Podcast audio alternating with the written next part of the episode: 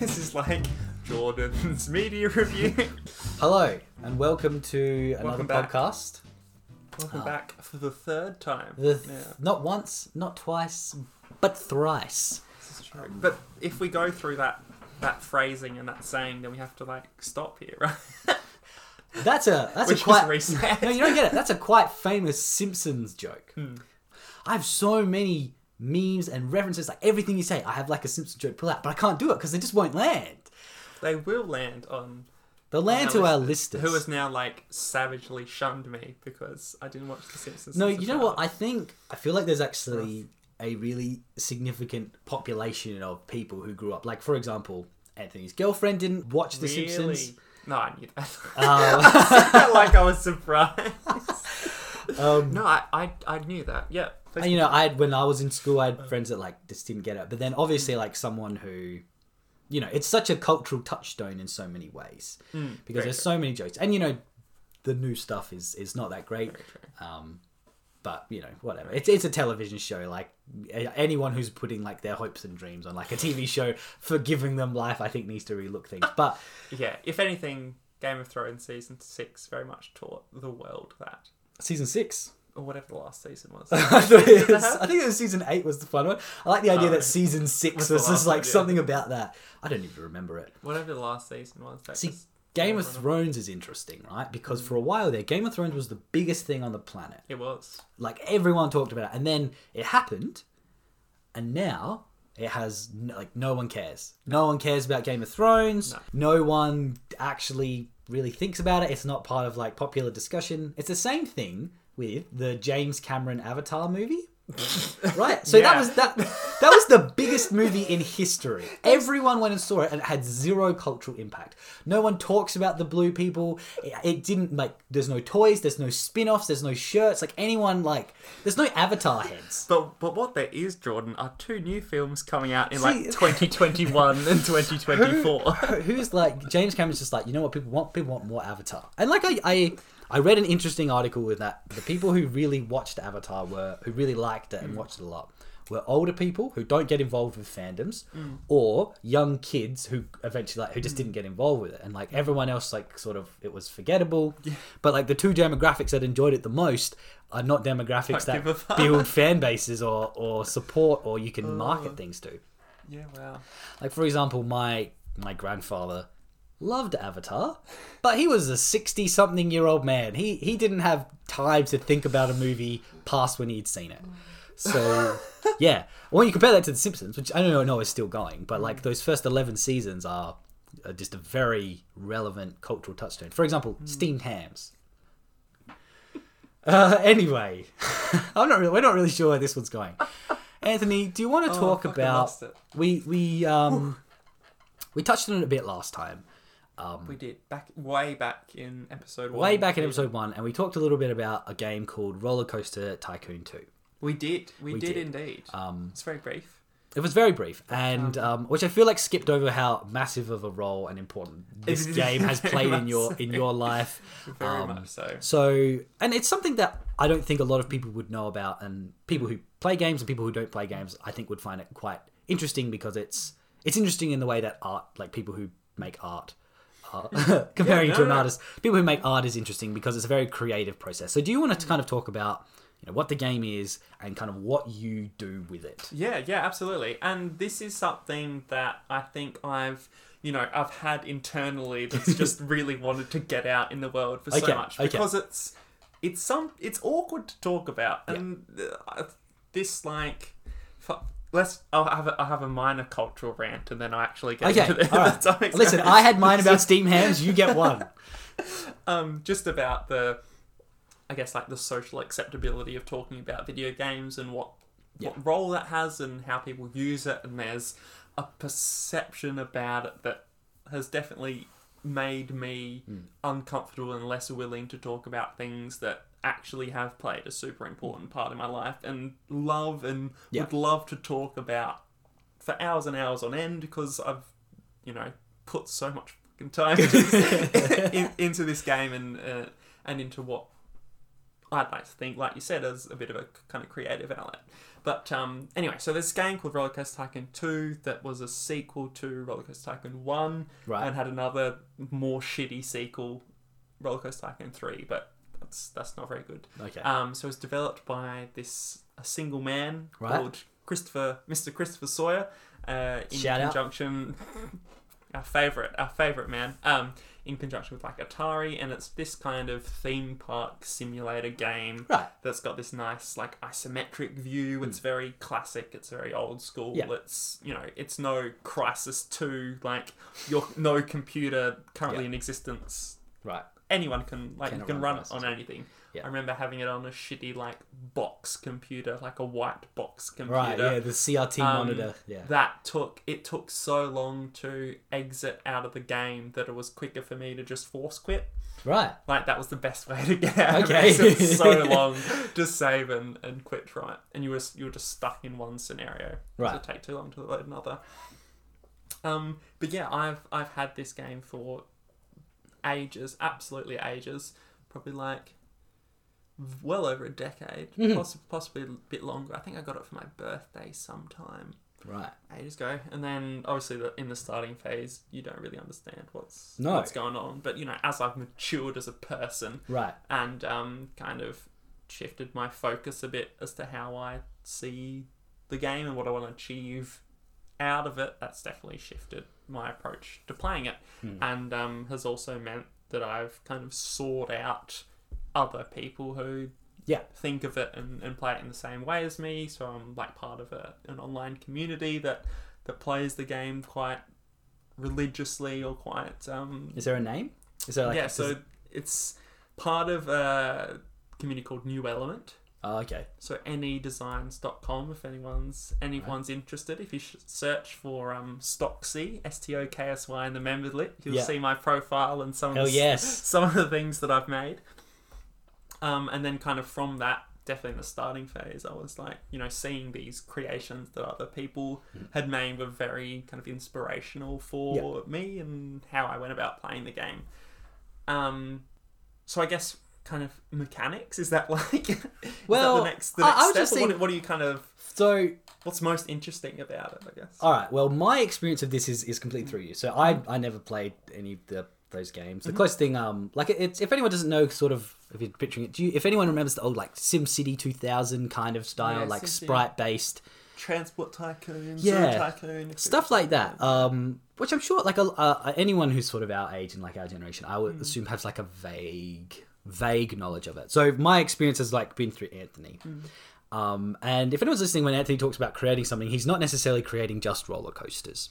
So Anthony, which I'm sure you'll explain, Yeah, like yeah. effectively has created a, a recreation of parts of our city, um, very, very in detail, using through this, this computer game. So, for example, in the city of Adelaide, where we're from, there's a place called Moseley Square right by the beach. It's Beautiful. If you ever here, go check it out.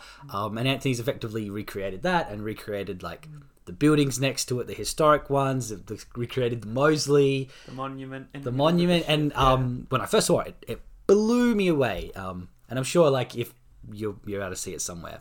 Um, so like when I say like Anthony's actually creating something, he's like rebuilding parts of the city like in such immense detail that must have taken hours and hours and hours to do. So like how do you actually approach like the building and the and then like what do you do, do you find it like do you find the satisfaction in completing something or do you find it in the actual construction or what?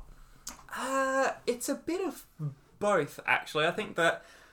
Well, the thing is that in in the base game, you're given a certain amount of like scenery objects. So, like when Right. we're when we're talking about like building an entire building, it's not literally I'm selecting it in the game Yeah. and then I'm placing it in. This is Right. like individually constructed from like eighth tile pieces and like to create this this thing. Um, but from from the base game, over time, it's been I guess modded is probably the the closest word to it, where people Right. have created their own scenery and could release that to the public that you can download and upload and and share and things like that. And then most recently, there's been a kind of re redevelopment.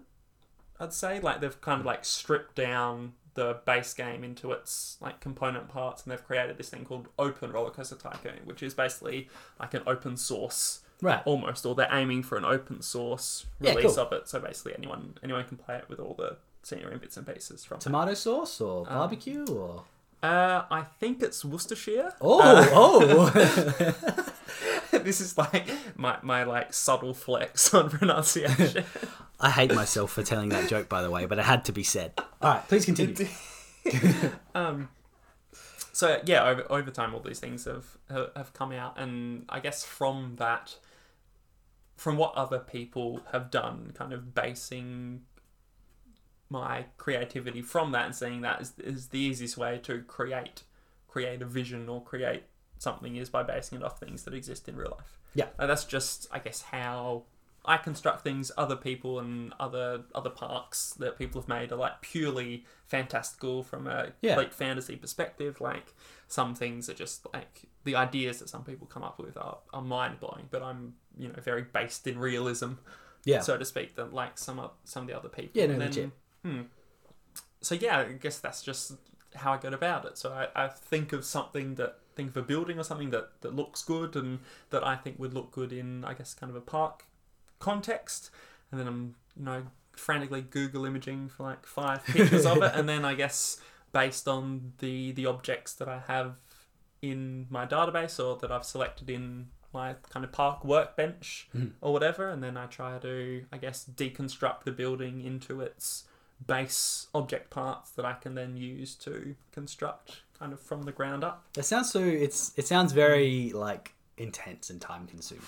it it is too intense and time consuming. um, but it also depends on how how in depth and how detailed you want to go. Because if you're starting from the base game, if you like limit the amount of kind of objects that you have, and if you're only using like larger objects, so like full tile kind of thing. Right. I should explain that like this isometric view is you've got a piece of land and it's all divided into kind of square tiles. Right. Okay. Um, so that's your kind of what your landscape bench looks like, kind of Yep. thing when you're building, and that helps you to know where to place things. It's not freeform, so it's not. It's so old, it's not freeform. If I can find a uh, a way to do this, if it's possible, I will. I'll somehow upload a photo and have it linked to like the podcast or, or whatever, and like a website, so people can see it if they are actually are interested. Yeah, Because makes actually, because you sent me one, and I think I still have it saved on my computer.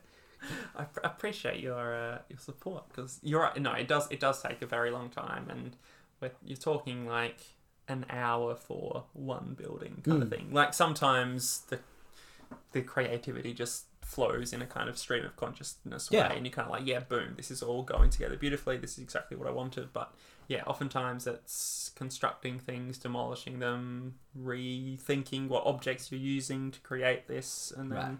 ending up with hopefully quite a satisfying end result.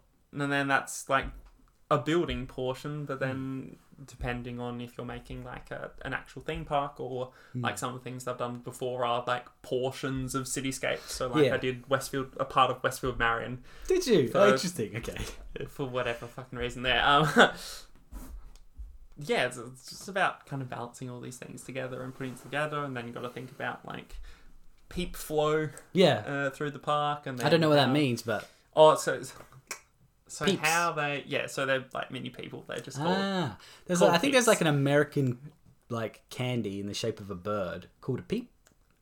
I did not know this. I, see, it I thought you would. Yeah, I think it is. I see. I thought like you lived in the states. I thought you would be No, on all of the American. I don't. I just I just thought yellow because like I imagine Tweety Bird saying peep. Yeah, I don't know. Anyway, please continue. Is that Peeps of gonna- people. Peeps of people. Peeps of people. Peeps of people.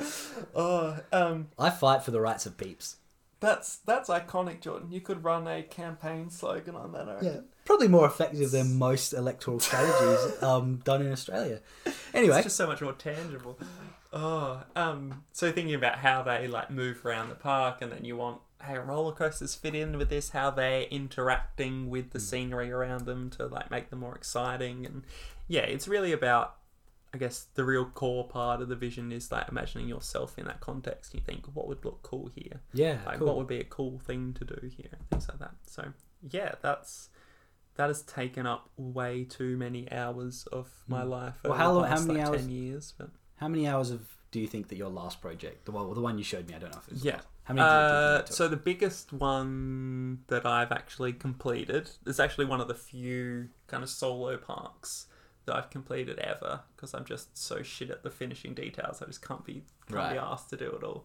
But that was I think 250 in-game years, which is I think a year is about an hour. okay, So that's about 250 hours. for- hours. Yeah, for like a decently sized park, but yeah. nice. But others are talking like 700 hours, 400 hours kind of thing. Yeah, it's it's very time consuming, but it is super duper satisfying. so, what would you say? something.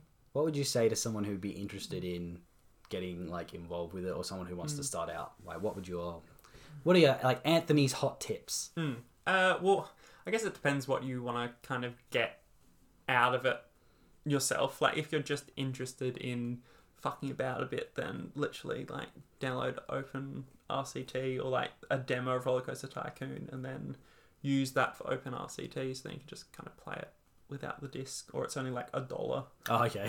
on um. I think is, is it gog.com or something like that. Yep, good it's old games. findable. It's it's very findable. Um, and just kind of fuck about a bit. Yeah. Uh, if if you want to take it more, guess quote unquote seriously, or you're more interested in what can be achieved in the games, than like yeah, New Elements, kind of where it's at. Otherwise, Reddit's like a oh, Okay. decent source for the kind of fun, fun bits and bobs and kind Yeah, of sick. guidelines as to how to go about it. But yeah, it's a very it's a very free form game, and kind of once once you get into it, it's really satisfying to do. But yeah, it's disappointing that I don't really have as much time as I'd like to yeah, yeah. dabble in it anymore. But yeah, it's it's been a very important kind of Mm. part of my past now. Um, Wow. Well, thank you for like like sharing it because like it's so like I remember when you first showed me like I was so like blown away. I did not Mm. expect this the level of detail Mm. and I don't know. And I'm sure that there are people who are like you said 700 hours that like Mm. would like actually blow my tiny mind. yeah, for sure. But um no, I think it's really cool. Yeah, and, and you're right. It's it's it's hard to it's hard to get that across without showing people. And Yeah, it really fu- is. weird, like yeah, yeah. showing them a screenshot of this game that was literally made in like 2002 or something ridiculous. So, yeah, that's that's Roller Coaster Tycoon 2 Hell yeah, that's roller in coaster one tycoon baby. 15 minute snippet, which is quite good. Nice. Hmm. Um who's the guy? Chris Sawyer? Yeah, old mate Chris Sawyer. I Chris don't know if Sawyer he's still around. I think he is actually. We, this one's But yeah, this he- one's for you, Chris. Send Anthony a message. Send us a message. Get in contact. Um, we'd love to have you on the show. Oh god. Yeah.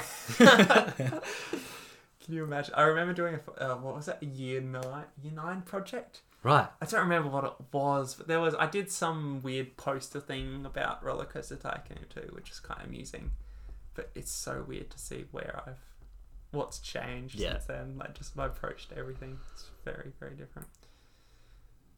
But yeah, that was. That was intense. That was That's- it's, a, it's a very large weight off my shoulders to Yeah, be able to like finally mentioned it. It's out in the world. Um, express all this stuff. But yeah, like going back to what you were talking about just before Roller Coaster Tycoon, your little Mm. cultural rant, as you called it, Oh yeah. um, of like uh, people kind of our age, like Mm. our generation, and like how we relate to video games. Because I think video games are something that everyone our age has had at least some experience with. Mm-hmm. It could be someone who you know spends twenty hours a day playing World of Warcraft, it, or, or it could be someone who plays Bejeweled on their phone.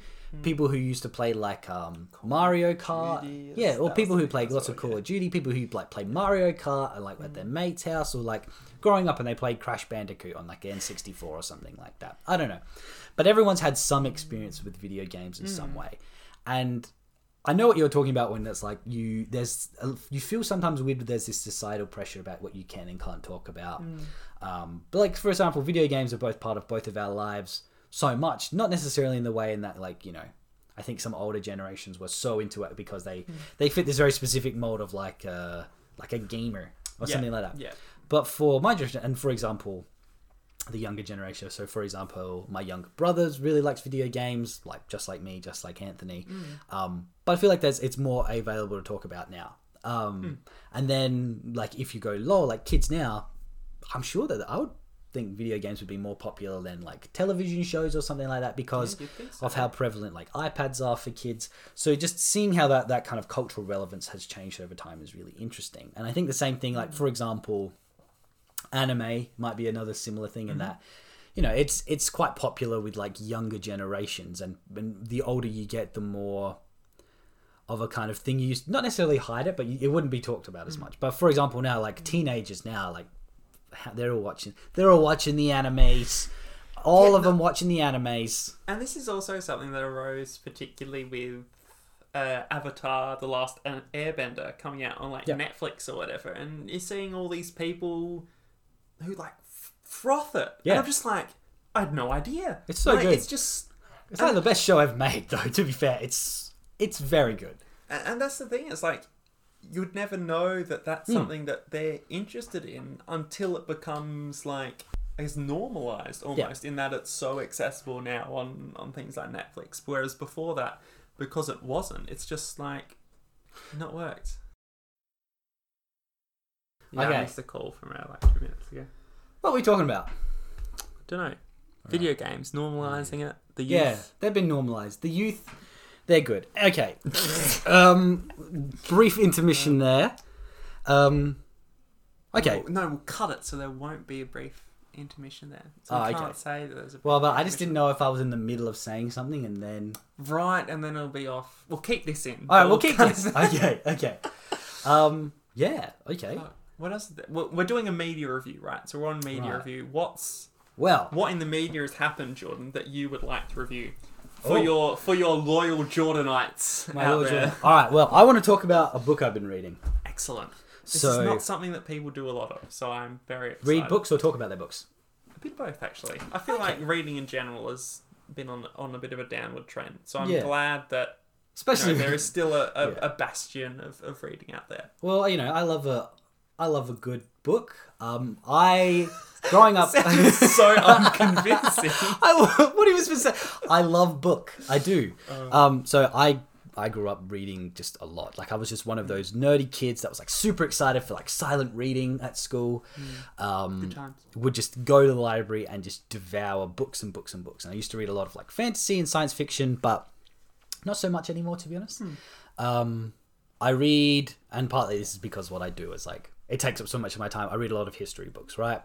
And I read a, a bunch of different stuff. But what I'm currently reading right now is a book by. Okay, first things first. I need to explain the concept of dad history. Anthony, do you know what dad history is? Not specifically. Okay, do you know um, the infamous Peter FitzSimons? No. Okay, so Peter FitzSimons is a journalist. He's the guy who wears the red bandana. He's like involved with the uh, Republican movement here in Australia. Okay. And he pumps out a book, maybe two books every year, um, that either come out around Father's Day and Christmas. That are the kind of history you buy for your dad. Okay. So, for example, uh, the recent book he released, I think, was uh, is the Mutiny on the Bounty. He's done World War One, World War Two stuff, and they're not very, let's they're not very historically accurate. But you know, they, they kind of follow a historical trend, and they exist for for for reasons So because it's there's a a bit market. like putting a fictional character in a historical No, no, no, like, they- they're- circumstance. their or- history they, they are it is they does follow the historical thread and but Mm-hmm. it's not necessarily reference history Right. and it, it's something that preferences the narrative over kind of in quotations objective truth Right. but um and some historians think it's it's terrible it's the end of Mm-hmm. history um personally i think it i don't really care there's a market for it they're just filling the market um you know capitalism. whatever. um, but Peter FitzSimons, I think, is not necessarily the best writer. So the book I'm reading right now is by a guy called William Dalrymple, um, and he writes about Indian history, and I think he is the best example of dad history possible. So if you're gone, if you anyone's out there's listening and thinking, "Oh, I need a Christmas present Christmas dad." or Father's Day idea for their dad or birthday gift idea, skip Peter FitzSimons and see if you can find a William Dalrymple book. So I'm reading a book called The Anarchy, and it's about it's called The Anarchy: The Relentless Rise of the East India Company. So it's the history of kind of the British East India Company, which was a private corporation that effectively took over all of India, Yep. was nationalized in 1857. Um, and it's very very good. So William Dalrymple writes such good narratives. Like he is so engaging, you really fall into the story. He makes the characters really lively, something that a lot of historians really struggle with sometimes. Now, it's not referenced really that much, but I do know that he's spent some time in the archives. He speaks Hindi, I believe. He, he spends a lot of his life living in India. Um, he's quite an interesting guy. And the book is really interesting for a couple of reasons. Firstly, I went in there with relatively low expectations because I thought a lot of the time when you read kind of this history of kind of the, the British East India Company or the British in India written by kind of a British white person, they can sometimes come across almost as saying, oh, you know, but, you know, we, we built them railroads. Sure, we kind of tore every last dollar out of the country, but we built them railroads, we built them education. But that's not what it's like. Um, this book really does highlight the brutal way in which the British um, extracted every bit of wealth possible.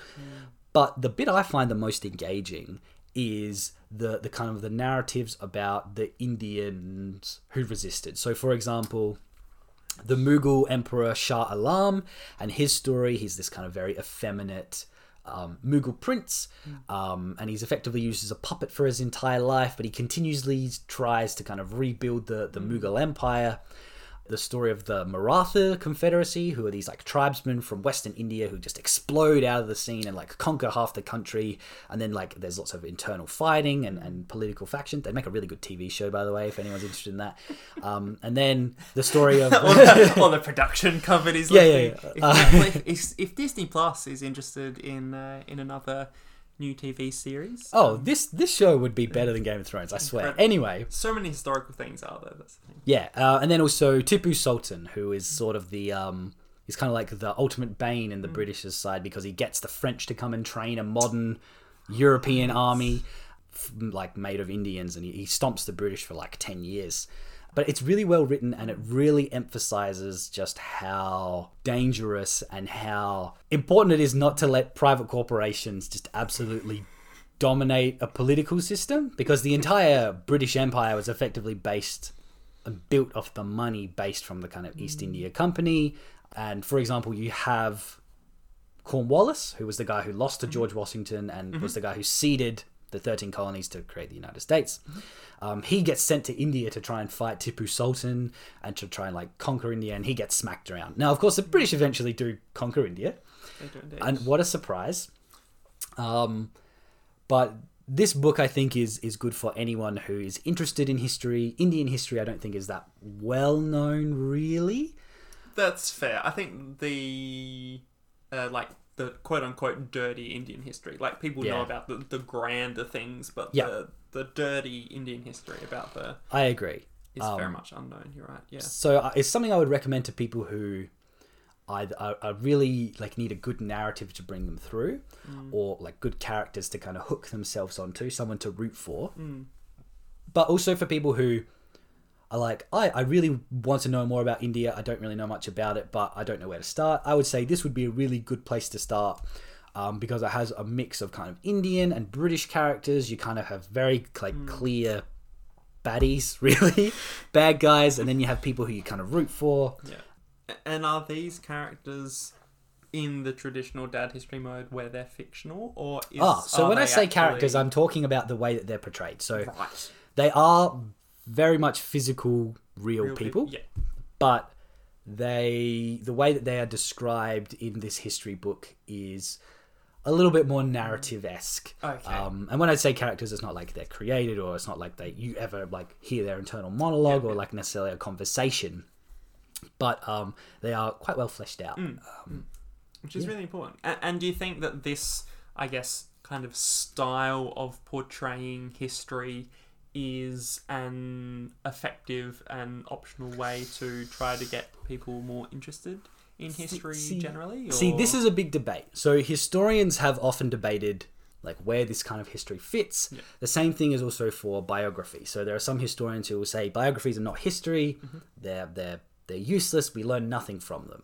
I I disagree. I think that there is some room for biographies, but I also think people like biographies. So biographies are also sort of fit in that dad history in that like older people who aren't super into history or just anyone really can like get behind a, a biography of like Nelson Mandela or a biography of oh I don't know, Any other person? any other person. Yeah, so, yeah. for example, uh, it's South Australian legend uh, Colonel William Light has Mm-hmm. a couple of really interesting biographies. Hmm.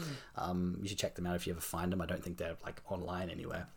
But there's a sort of debate about like what quotation real history is and the the method you have to follow that. So for me, I'm a big believer that you know destroy all and any traditions.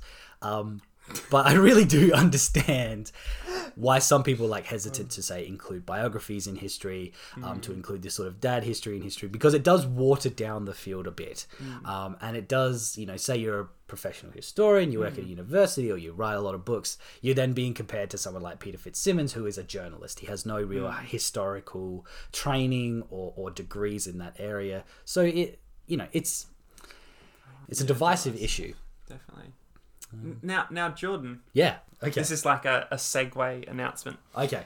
How how would you describe how your your honors paper, Ah.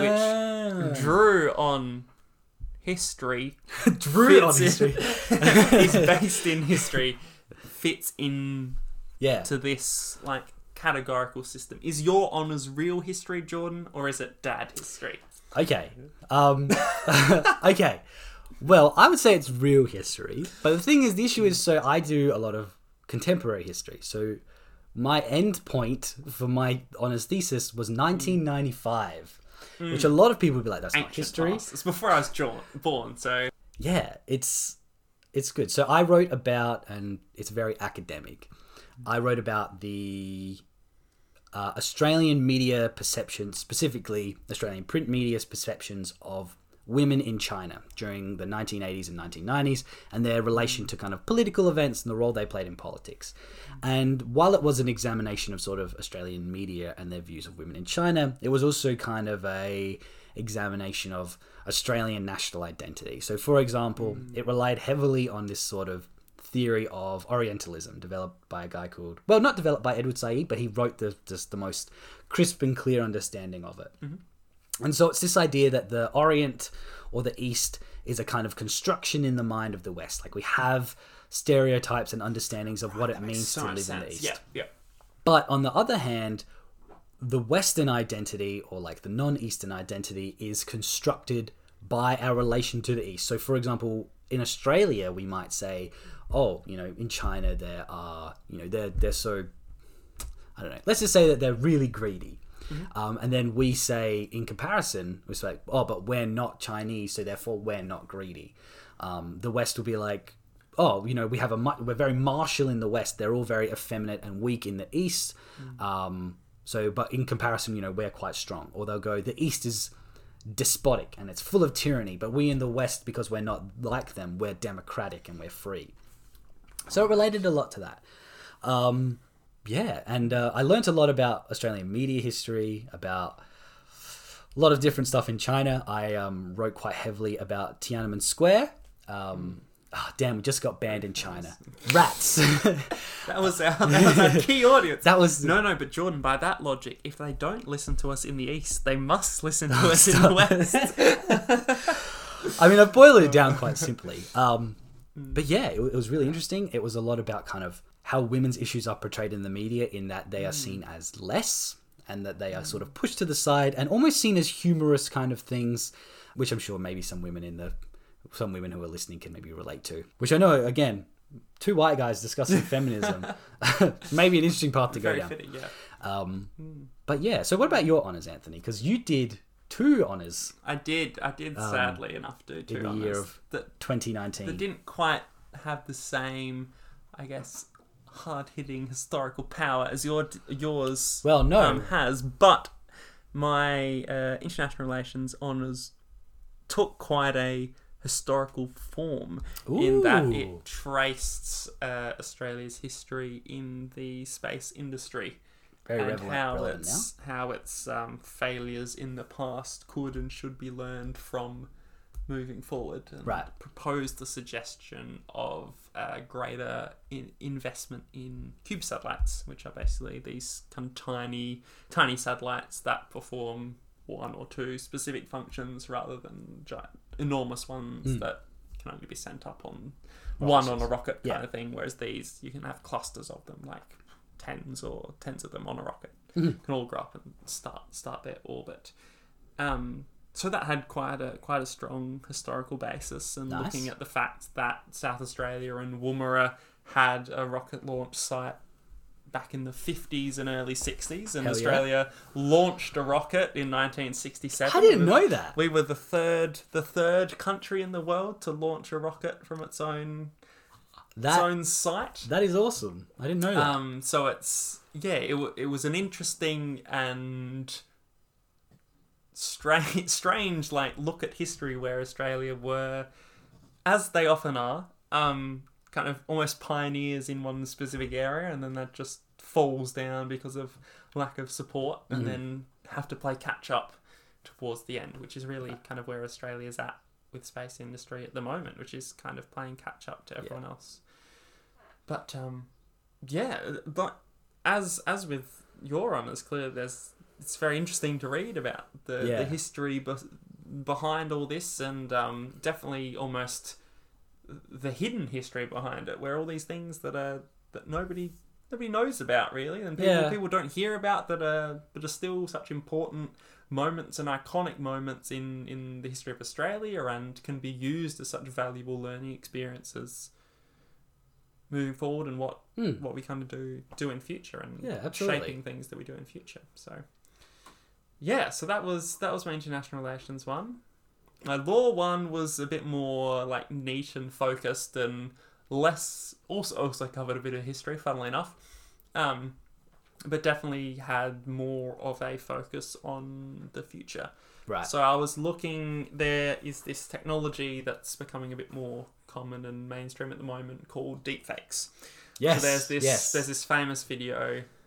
Can, can it be famous if it's that is this, recent the, is this the? Bill Hader Tom Cruise one?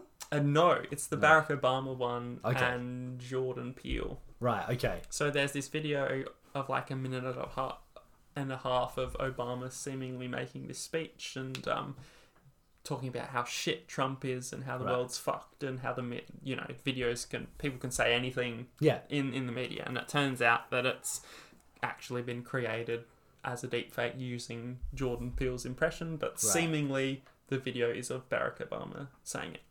And you know there are bits and pieces that you can kind of tell Yeah. that it's fake, but this it, the progression of this technology is that the human eye will not be able to tell Yeah. if it's real or fake kind of thing. It's yeah. It's pretty intense. Very much so. Uh, so obviously the implications of that are just like fucked. Um, as to Hmm. being able to use that technology, uh, particularly politically, there's a lot of um, uh, writing about uh, the potential impact that this kind of thing could have politically and Right. you know uh, a video that goes viral of like a, a prime minister or a president or kind of anyone in a position of power Hmm. in this video and saying something either very controversial or that really um like kind of gets a, a group of people together to go against another group of people for example Yeah, like absolutely. to incite violence or Yeah, hatred yeah, or anything like that and the implications of that and if that goes global or in the other media then reflecting badly on them and then it's not true and yeah just a whole cascading level of issues um obviously with an honours you need to focus a bit more precisely That's than, true, than the true. broader problems so i was looking at how south australia's uh, laws that prohibit the impersonation of police Mhm. might be impacted by this technology Right. Interesting. and I think that there is this probably has even broader implications than this specifically, but the the really kind of underlying challenges that arose from it is that the elements of the offence in Australia, deepfakes are a bit of a big problem Yeah. for satisfying that. So obviously, if you, uh, a criminal offence in in Australia, you need what's known as actus reus and mens rea, and they need to Right. happen contemporaneously. Are you hang So- on? Just, sorry, but are we speaking Latin right now? We this could have been our goodbye in Yeah. episode one, John, but you decline that. Um, so actus reus is basically you have to commit the criminal act. Okay. Mens rea is you need to have like the quote unquote guilty mind, so you need to like intend to commit the act, or you're like reckless Right. as to commit the act. And then contemporaneity is that those two elements have to exist either at the same time or close enough in time that there's no kind of separation of it. Yeah. So if I, the easiest example is murder. So Okay. like for it for it to be murder, Right. I need to physically kill you, and I need to have the intent to kill you. Right. If I don't, if I kill you, say, by having a knife in my hand and just like swinging it around aggressively, I might not have the intent to kill you, but I was reckless Mm-hmm. Yeah. to kill you, which still kind of counts. Is that like is that the whole first degree, second degree murder thing? I think so. Okay. All right. Okay. I, I was doing so well with my knowledge, and then No, I, was- it's- it's- I should have interrupted. Keep going. No, no. Um, but it depends on things like if it's murder or manslaughter. Right. So okay, manslaughter, if you right. don't have, you don't have the like if you run someone over, Ah, right. I've always That's wondered what like- that was. yeah, because you don't you don't have the intent to kill them, but you've ran them over. So that Yeah. kind of that's still a bad thing. So you Right, okay. So, so the thing with this impersonation thing is looking at where like what is the act of impersonation. Okay. Because if you've got a video of someone who either looks like a police officer or is, say, Grant Stevens, but he's saying things that are, are very not kind Right. of not appropriate. Yeah. Um, what is the the guilty act? Like, Okay. is it the creation of the video itself? But then that's like being done by AI. So how do you like you know who's who's responsible for that? And then if you look at what if is it then sharing the video? like is the is the release of that to the public who are then reacting to that and then whatever Yeah. outcomes happen from that is that is that the act and then if that's the act like how do you show that they have the requisite kind of guilty mind Hmm. that they by sharing that they could have foreseen that that would be the outcome from it Right. and then you're in like instantaneous viral media and stuff so you need to you know who are you tracking like Yeah. who's actually the responsible sharer that's resulted in Wow. this so it's yeah it's this massive that's that's awesome. That's not awesome, cascading that's and interesting. and super interesting effect of something seemingly innocent and what's been currently used for comedic purposes Yeah. That could have this roll on cascading effect Mm. on on crime and, and criminal activity and things like that in Australia. And even more interesting is Yeah. that there's an exception for like social entertainment in the act. So if you impersonate a police officer but you do it for social entertainment, then it's That's- not an offense. Right. So like, you know, a video of a police officer I'm saying all these things, why is that not yeah. So it's a it's a massive um and super interesting and f- for all intents and purposes un unaddressed or an area that hasn't really been looked at in a lot of detail about Yeah. how the the law in its current state how that actually um, can regulate this Yeah. this technology so yeah no it's very very interesting to write and uh, hopefully it's a contribution to society that I uh, hope so. I, it's a contribution to me. I'd, I'd never like I'd never thought about that. I had no real understanding. Like I don't really know the Mm. law. Like, not at least not current laws. mm. Um, and, and this is and this is the nature of honors sometimes where Mm. because it needs to be such a niche a niche topic you end up finding out all this stuff that yeah. you'd never turned your mind to before, but you can clearly see the implications of it and the effect of it and how Yeah. certain factors impact impact what happens. So yeah, very very interesting stuff, but um a lot of lot of time spent Yeah. a lot of time spent on it. No, honors uh, is um for any international listeners. Honors in Australia is a bit different everywhere else in that it's sort of a um it's a separate degree or it's a separate year um Hmm. that is like it's a, it's a it's between undergrad and postgrad. So for example, I know in Yeah. somewhere like the UK, it's like it's like if you get the best marks, that's your honors or something. yeah, along yeah. Whereas this is like a separate paper that a thesis, write. if you yeah, will. thesis, yeah. Um, and they're you know different sizes. So I know like law and IR ones are I don't know 10, 12,000 It words. depends. Oh, so my my IR one was eighteen thousand. My Right. my law one was only ten thousand Okay. because it was a weird system at the time rather Yeah. than rather than anything else. But usually usually it's thirteen thousand for a law one, and then Okay. IR one I'm pretty sure. It's that's interesting. 13,000. History ones are normally about 18, 20,000 as well. So um, yeah, long. long. Like you and I have spent this entire year just just doing that. Um, yeah, very true. Yeah. But So it's, it's tough because it's so it's so different to writing like any other paper Yeah, because basically a full length paper and anything else is like a chapter. Yeah. Which you think you think it's a lot, but fuck, I could have written so much more for Well, like- for both of them.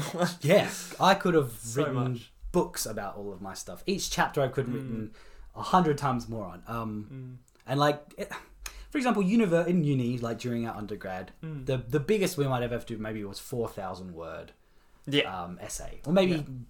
But what'd you say about four thousand? Yeah, I don't think anything in The best essay I ever wrote was a 4,000 word paper about nuclear power in Australia. really. uh, that's uh, Yeah. C episode Two. episode two. Oh, that's right, we're on episode two. Um, Uh, yeah, uh, it's and yeah, it doesn't really a lot shorter. it doesn't really prepare you. And for example, with history, it's um at least where I did it, it's a awesome program. Um, it has Mm. like uh, coursework alongside Yeah.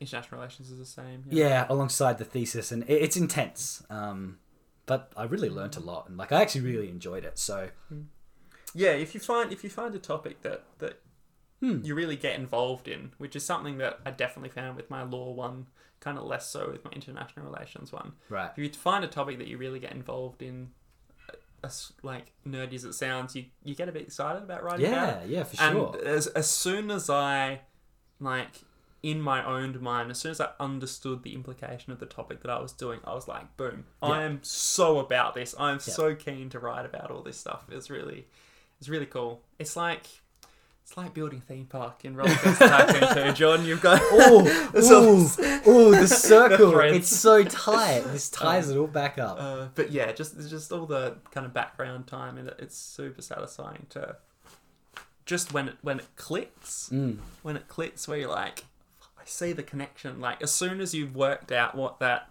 kind of two three minute Yeah. pitch is, as soon as you can figure that out, it's really satisfying to Heck yeah. to get there and continue doing it, which is really good. Awesome. Mm. All right. Well, uh, I think we've is- ranted on enough for this one. We have. Is there anything else you wanted no, to cover? because we've got a bit that we've got to cut, so we're gonna have to like make up an extra five minutes Oh, okay. for our intermission. Well, what should that like, no one will hear No. this, but will still need to know about. So we had an intermission. So we had an incident. No. Um, what's something we can talk about for five I don't know minutes? what else is going on. What else is going on? The new Star Wars movie came out. Yes, that's something. That's No, we can talk about. can I mean, we've talked about. Star Wars again, but um, the new Star Wars movie came out, right? Um, I can't. Even, I haven't seen it yet, but what's it called? It's called uh, the the the ri- rise. the Rise of Rise of Skywalker. Rise of Skywalker. That's one. and it's um sort of in direct comparison to its its previous film, The Last Jedi. Um, and I, I was doing some looking at reviews and some looking at like just doing some research on it, just because I'm interested in see how people were because uh, The Last Jedi was a very much deba- debated film. Yes. Um, it's a film I really enjoyed, but you know, um, I don't. I, I like movies that are good. I also like movies that are fan servicey. So I, I was happy with anything. Love um, Sharknado. That's that's a classic. I'm a big fan. Oh yeah, uh, any anything in like the Shark universe, like Sharknado one, two, three, um, Shark Boy and Lava Girl. Um, That's such a great Jaws. primary school reference that a lot of people will get. I think because I reckon Shark Boy and Lava Girl was like the iconic primary school, early middle school movie, something about it. I, Everyone's. I I think everyone has and seen it's that like movie. horrifically oh, bad it is watching it back. so bad. It's so so, the bad. Um, but yeah, Star Wars, and then I I noticed that the, the critics' reviews and the audience reviews were, were quite different. Say for the Last Jedi, critic reviews were quite high, audience reviews was quite low.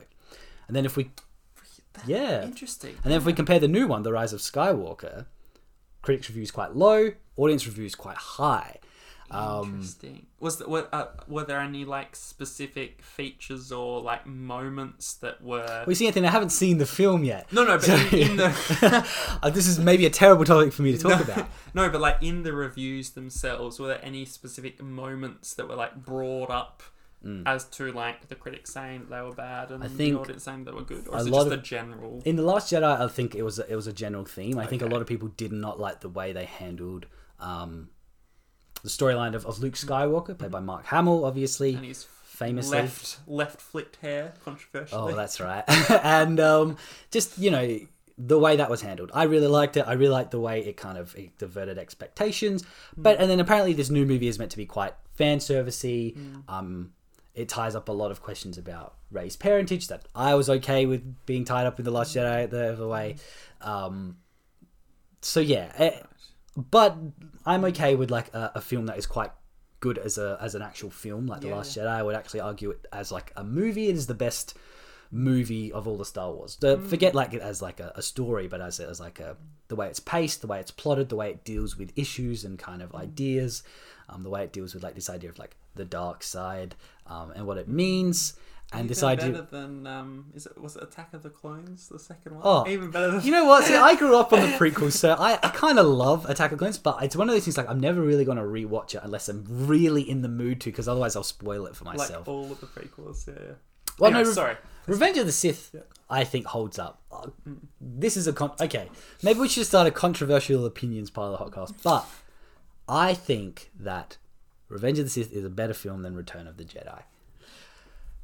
It Well, just that's- is. It That's just lost is. to everyone, Jordan. I That's lost to everyone's left, but I just think it's a better film. I think they're it's just all- paced and plotted better. I think it, its story makes sense. It's like the only good movie out of the the, the original. the prequels. Yeah. yeah, yeah.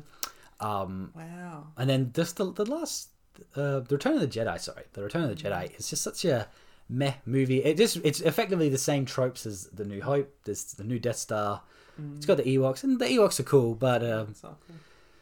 yeah, it. It's a great merchandising ploy at the very least. Oh, it's oh man, they must have made so much money off Ewok stuff. So true. And like Spaceballs is was built on the brilliance of Oh man, That's a great movie, by the Well, way. If, yeah. if people like Star Wars, they should watch Spaceballs.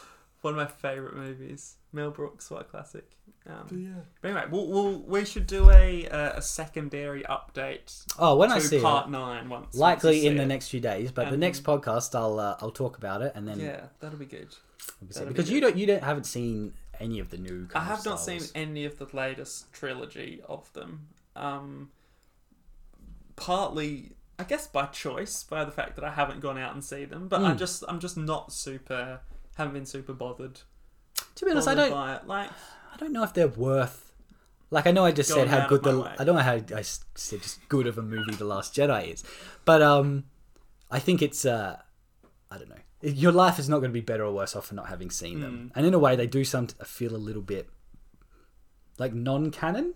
Like they feel a little bit on the side. yeah. Um, maybe that's just an own personal opinion because they definitely are canon, and that they Disney has a good idea. Okay, though, here's the thing: just a, a little gripe at our corporate overlords, Disney, who sponsor the episode, of course. they don't actually. Um, that's that's our goal. We know we've made it. yeah, it's either Di- it's uh, either Disney or the Chinese Communist Party who wanted our sponsors. Um, We'll be doing this for years. so Disney spends billions developing this Hmm. new Star Wars trilogy. They give it to J.J. Abrams, and he makes The Force Awakens. Totally fine, really cool, fun film. well done, JJ. Good job, JJ. And then they give it to a different director, Rian Johnson. And what becomes very clear is that Disney has absolutely zero idea where they want to take the story about what they've spent billions of dollars. So they just hand it over to a new director, and he completely does random stuff with the story, destroys character plot lines, just like leaves stuff hanging in the air, develops a whole bunch of stuff in a movie I really like. Um, and then there's a lot of outrage, there's a lot of love for it. You know, like I said, Star Wars fans are the people who actually hate Star Wars. Yeah, yeah.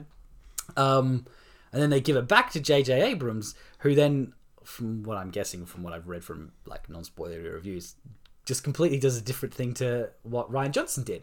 Brilliant. So, if anything, I, I blame Disney for all of the, the discord within the Star Wars universe. how I know. I know. But just like if they had just come up with like a plot line and had just been a little bit stricter on like, hey, maybe we should have some semblance of an idea about how we can construct a coherent story to make billions of dollars off from like merchandise. Yeah, I don't. Well, first of all, they should have just stuck with the same director throughout. I think, but then also like you look at Hmm. the insane blowing up of Marvel, and that's insane level That of success, that which is true. has also so many different directors and visions, and still connected by this underlying thread Yeah, that we're trying to currently develop in this podcast.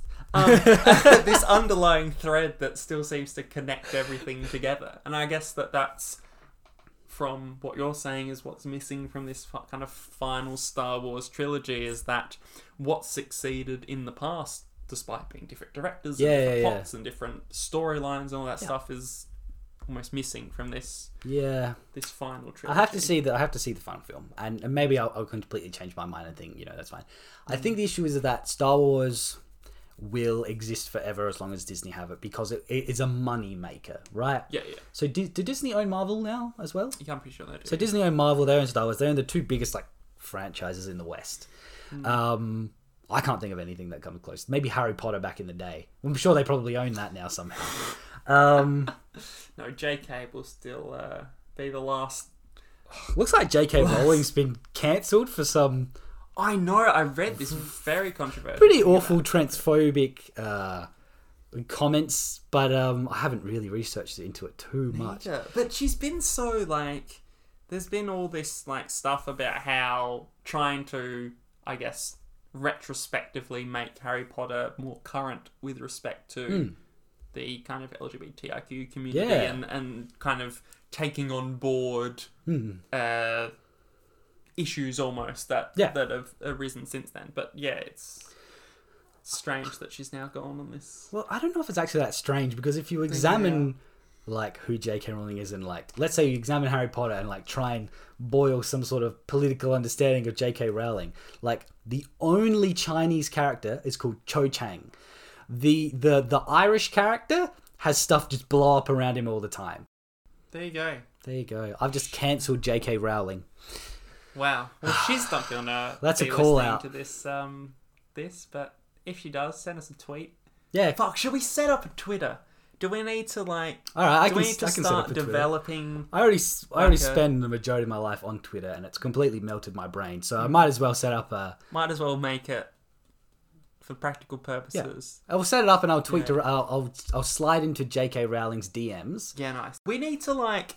This is this is a good ending for this, by the way. As an aside, Okay. um, yeah, no, th- we need to like start getting on social media because Mm. in two episodes' time we will be eligible for Spotify. Is that Yeah. correct? At least through the podcasting hosting app that we're using will allow us to do that. Mm. Um, and yeah, that's hopefully we'll when we'll do our big, yeah. So we got uh, Twitter's the big one, I think. Even though n- I swear no one uses. Oh, I see. I, I use it. I use it constantly. That's so that's so surprising because I have not been able to understand Twitter. Oh no, no one that I actually really know in person uses Twitter. Right. But I, I don't know. I just I live on there. It's just, it's it's been the very formative for my like. Some people were on Tumblr. Hmm. Some people like Pinterest. yeah Pinterest. Some people were on um, roller coaster tycoon Forums. websites forums. Discord. I I spent my teenager years on on Twitter and haven't left now really. Uh, so That's yeah. amazing because it's such a. It seems so used in the world. It is but it I feels just I don't know anyone. it, it feels it, it's like but it's also it feels like a really old platform like it's been around for a long time but It I, really just, it just keeps going like it's outlived tumblr it's outlived myspace facebook is like That's dead. Well that's just what what your your, your nana and your your Yeah, granddad that's, that's a dead medium.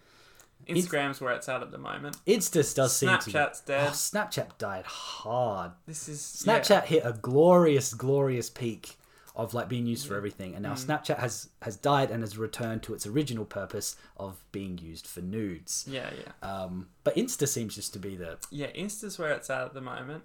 The TikTok's the the rising TikTok. I feel like challenger that I've not looked at. neither at have all. I. I feel like I'm a bit too old for TikTok, but I like it. It's a, it's Chinese own. All right. That's, that's the selling point. On that note, Uh, thank you very much for listening, everyone, and we'll see you next time. What a- Anthony, thank you for joining me. no, thank you for joining me. No, for for hosting. You're welcome. For hosting. oh, thank you. Um, no, this has been a great episode. Episode three. It's been an interesting episode. It's, we'll been- see how it it's goes. our third best episode. It's our third best. Yeah, it gets it gets the bronze of all the other episodes. Uh, wonderful. All right, thank you. Bye.